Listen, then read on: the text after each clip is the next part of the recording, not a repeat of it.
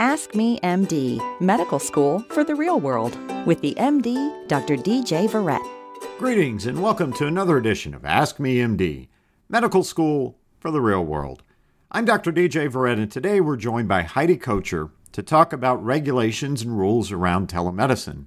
We'll talk to Heidi right after this. Ask Me MD, medical school for the real world. Today I'm talking with Chris Hansen of Alliance Bank. And Chris, with mortgage interest rates so good, what should we talk about in refinancing? Yeah, DJ, thank you so much for having us. Given the historically low interest rate environment we're in today, it's certainly a great time for a homeowner, a business owner, a commercial real estate owner to revisit uh, their current interest rate structure on any transactions uh, they may have with their bank or mortgage company. Uh, we can assist on both sides of that, residential and commercial. Uh, we approach uh, all of our lending on a relationship basis. Uh, so we get to know our customers. We are definitely a long term vision type of company. Uh, we've been 95 years in Texas, Texas only bank, and pleased to serve this Collin County market from my office as well as contiguous counties. And if physicians are interested in contacting you, what's the best way to get in touch? Office email address C Hansen, C H A N S E N, at alliancebank.com. And for more information about Alliance Bank, check them out on the web at alliancebank.com. Welcome back to Ask Me MD, medical school for the real world. I'm Dr. DJ Verret, and today we're talking with Heidi Kocher a partner at the law firm of Liles Parker, about telemedicine. Heidi, thanks for joining us. Happy to be here. I know there's been a recent increase in telemedicine with the onset of COVID. And I think personally, I think that the, the telemedicine landscape is going to change, and there will definitely, even when COVID resolves, there'll be an increase in telemedicine. So I'm I'm excited to have you on to talk about some of the regulations around telemedicine. So, my first question to you is uh, if we have physicians thinking about telemedicine, what rules and, and, framework would you give them to think about all of the regulations involved? You know, I'm glad you're asking such a detailed question because many physicians sort of think, oh, um, I can just sort of jump into telemedicine and, you know, I'll sign a contract with somebody and and off we go to the races and I can do telemedicine for all of my patients. and it's actually a little bit more complicated than that. Um, and as you said, you know, with with COVID-19, we have some flexibilities in place, but I think many of those flexibilities will go away come next year. So I do think it's very important for physicians to kind of think more generally about these rules and the framework. So one of the big things, of course, is going to be the technology. What technology are you using? And what technology is your patient using? Um, the original goal of telemedicine was really to expand into rural health areas and and if you're relying something on you know zoom or webex um, or something computer based then the whole question of technology availability um, you know and and broadband availability and so on is is a key question for the physician and the patient. A second question to consider is licensure and scope of practice. Um, most state licensing laws permit telemedicine as part of the scope of practice. There are a couple of specific niches where it's a little bit more circumspect, and um, the practitioner um, actually has to register to do telemedicine. Um, and again, during COVID, those flexibilities um, the governments, the state governments, um, sign flexibilities to to make it easier. But again, once COVID goes away, I think those flexibilities will disappear. Um, so you need to consider scope of practice and then licensure in terms of states. Um, many states have um, reciprocity, many do not. Um, and so the entire thought about the interstate compact on licensure medical licensure is interesting, but again, many states don't belong to the compact. So you have to consider what the licensure requirements are, not just where you are situated and licensed, but also where your patient may be. And, and again, we've got a lot of flexibilities with COVID, but I think some of those will disappear once we move out of the COVID time. Um, another thing to consider is insurance. Um, once you're doing telemedicine, you're really in the cyberspace realm.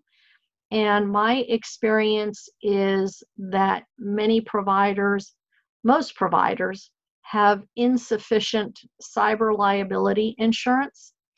Um, you know, this is HIPAA, of course, um, but really much more broader than HIPAA, just the, the technology aspect of cyber liability.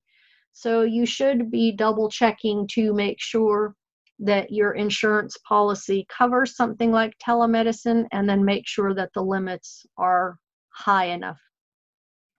And um, another major consideration is, of course, HIPAA.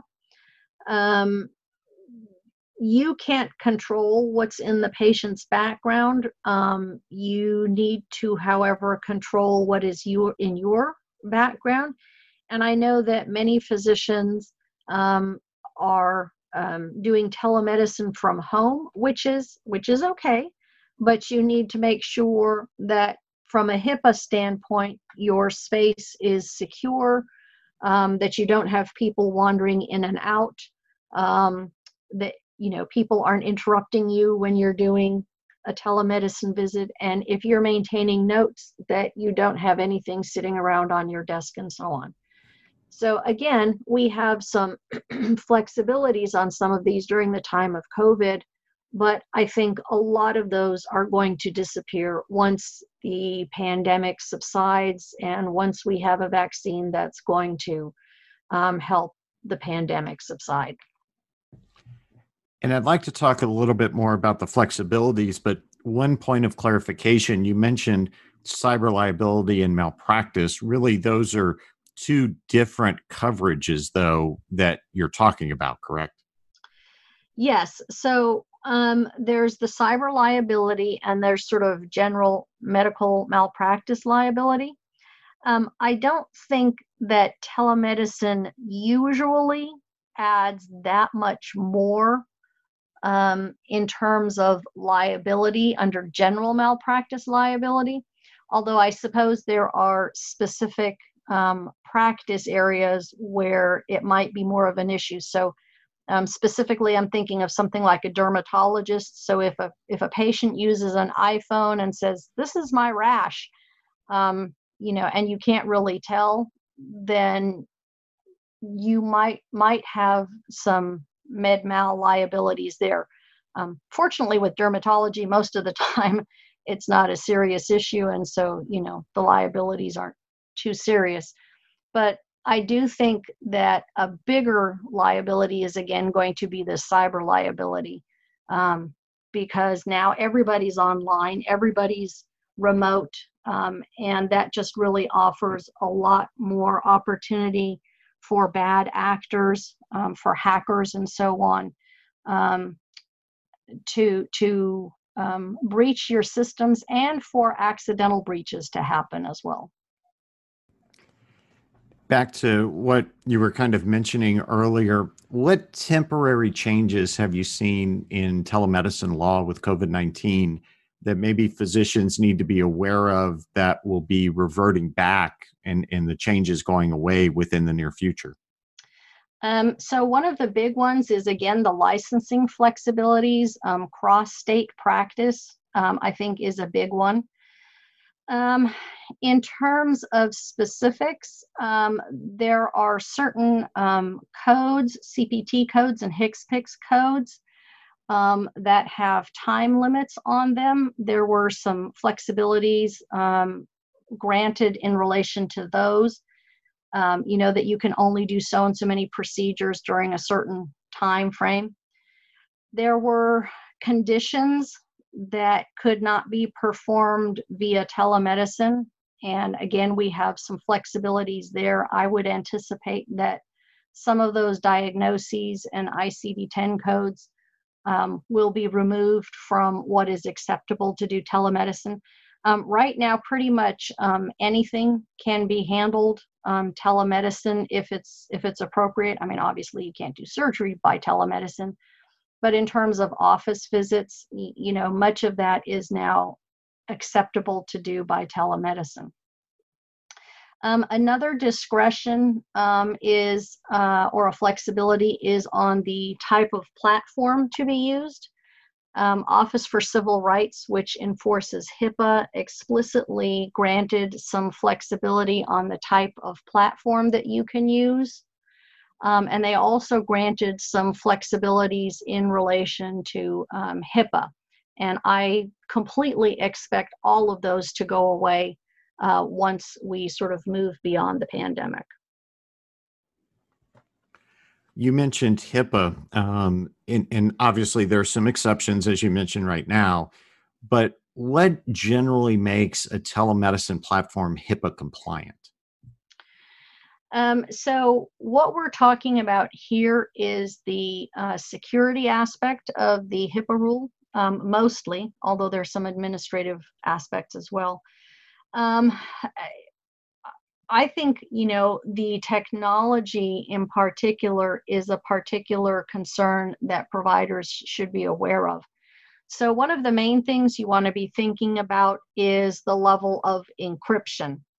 Um, you want to be looking for at least 128 bit encryption.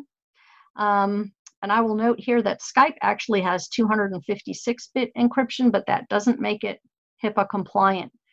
Um, so, but the first thing to consider is encryption. Um, another thing that you want to think about is again some some security measures, such as you know, who has access to the platform and who has access to the data that you have.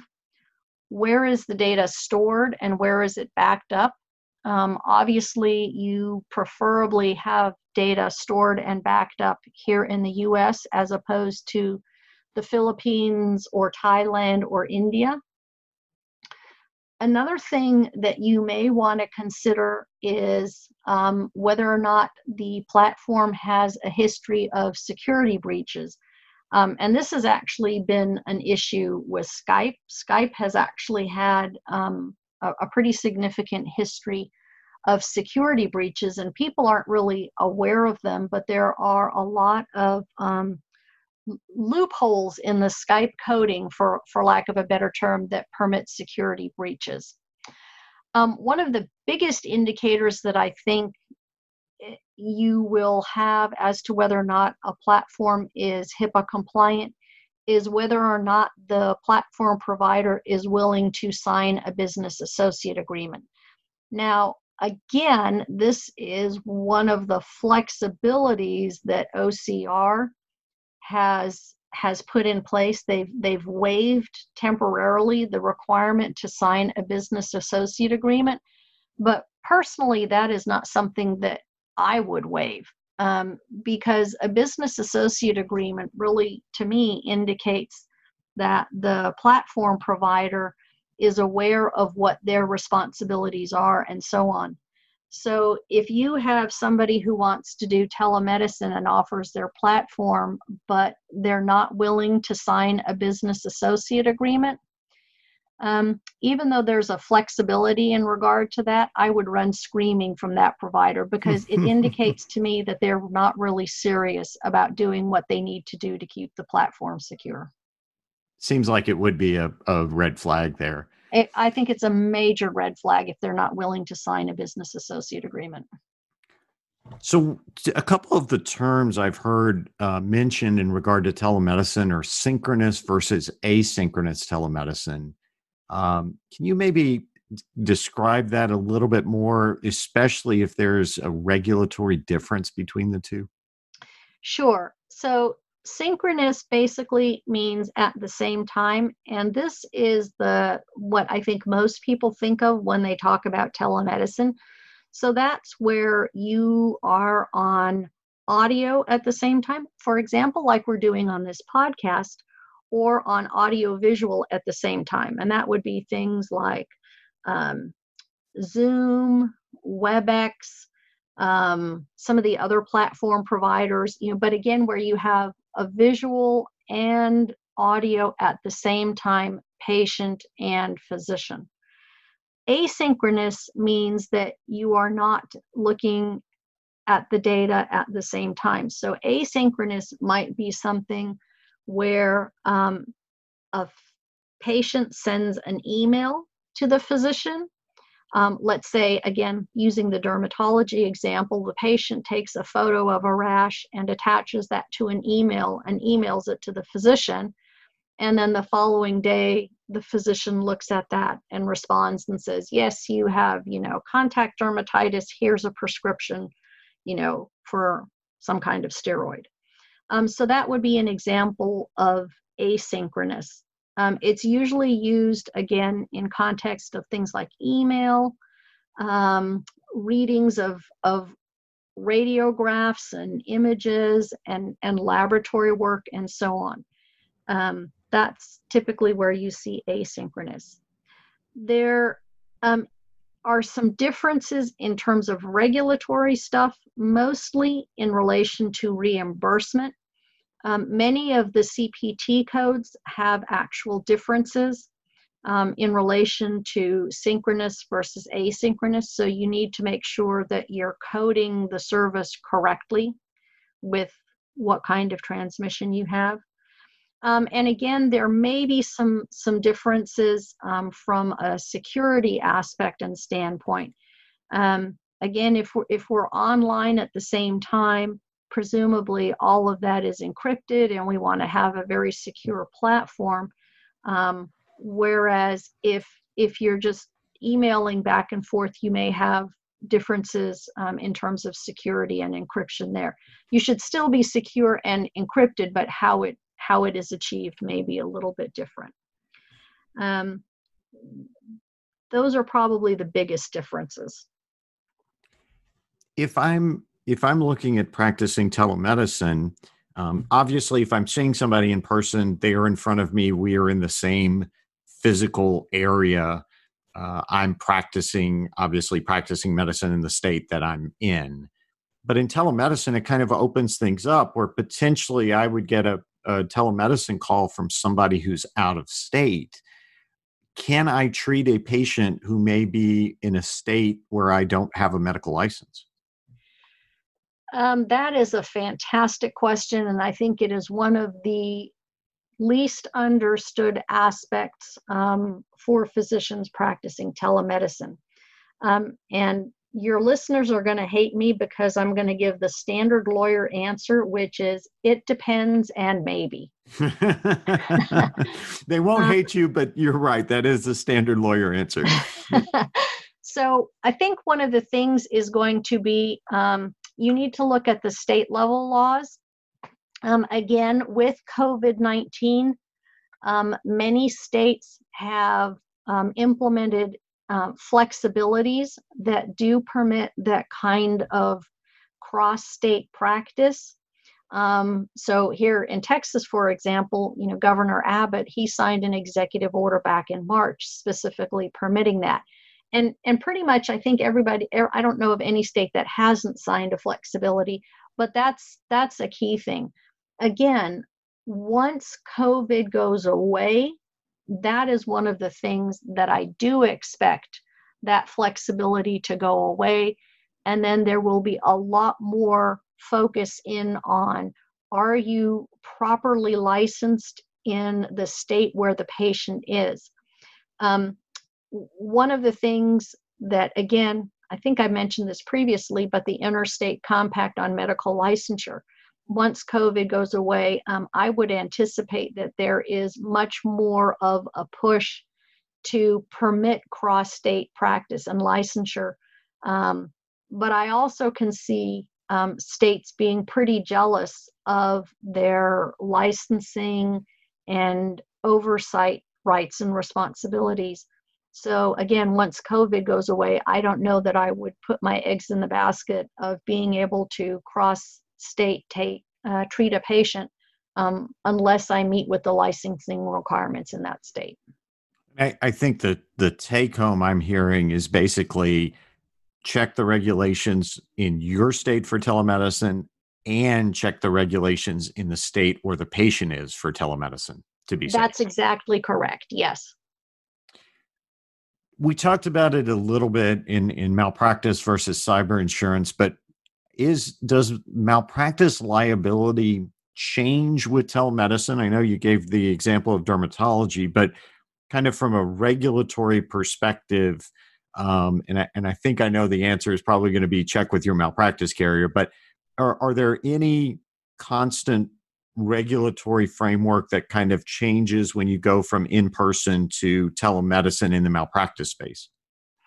Um, there isn't generally, and and you're correct. I wasn't going to say so much check your malpractice, go to your malpractice insurer, but to check your policy um, and talk to your malpractice insurer. Uh, again, I I think that um, telemedicine is a great tool. It has opened up treatment for many many more people, but I think we are not completely aware yet of ways that it can um, impact a provider from a liability standpoint. Um, and there are always create plaintiffs attor- creative plaintiffs attorneys out there um, that constantly come up with with new theories um, for which to try to um, impose liability. So um, definitely check your insurance. Make sure a that it it covers telemedicine, and if it's not clear, figure out how you can get that explicit in your coverage. Um, and again, you know, we need to make sure that cyber liability insurance um, is covered. You know, which which may or may not be included in your standard policy. You may have to have a rider, and again, make sure that the coverage limits are sufficient to cover telemedicine. And as a physician, I, I I'd just throw this out there. I'd, I'd say as well, don't ever compromise your treatment of the patient because it's on telemedicine. If the patient needs to be seen in person, then see the patient in person, right? Yeah, and that's actually you brought up another good point. So one of the things that I always recommend is is don't just jump into telemedicine. Don't just sign a contract and say, "Woohoo, now we're open for telemedicine business." I think physicians really do need to think through, you know, what can be handled via telemedicine and what needs to be seen in person. You know, and and also if you're on a telemedicine call, eh, at, at what point do you escalate from either um, telemedicine to to either in person or perhaps even emergency services? You know, if somebody says they have chest pain, you know, at what point do you go from saying, okay, well, sounds like it might be, you know, GERD, to saying, you're having a heart attack, you know, you need to call 911 and get an ambulance in, or the physician's staff needs to call 911 and get an ambulance there. So they need to think through the the escalation procedures and protocols as well. I, I think that's great advice. Ultimately, the standard of care is the standard of care, and it's not going to matter whether you're talking to somebody on on Skype or uh, Zoom or they're in person sitting in front of you in the office. That's exactly right. We've been talking with Heidi Kocher about telemedicine. Heidi, thanks so much for joining us. Some great, uh, some great information once again to take home. You're welcome. I hope your your uh, listeners found it useful. You're listening to Ask Me MD, medical school for the real world. Until next time, make it an awesome week. Thank you for joining us for another episode of Ask Me MD, Medical School for the Real World with Dr. DJ Verret. If you have a question or an idea for a show, send us an email at questions at askmemdpodcast.com. The contents of the podcast do not constitute any type of professional advice, do not reflect the opinions of this company, and do not create any type of professional relationship between the audience and presenters. No person listening to any episode of Ask Me MD should act or refrain from acting on the basis of the content of a podcast without first seeking appropriate professional advice. Nor should the information be used as a substitute for professional advice. W.J. Saunier expressly disclaims any and all liability relating to any actions taken or not taken based on any or all contents of its podcasts.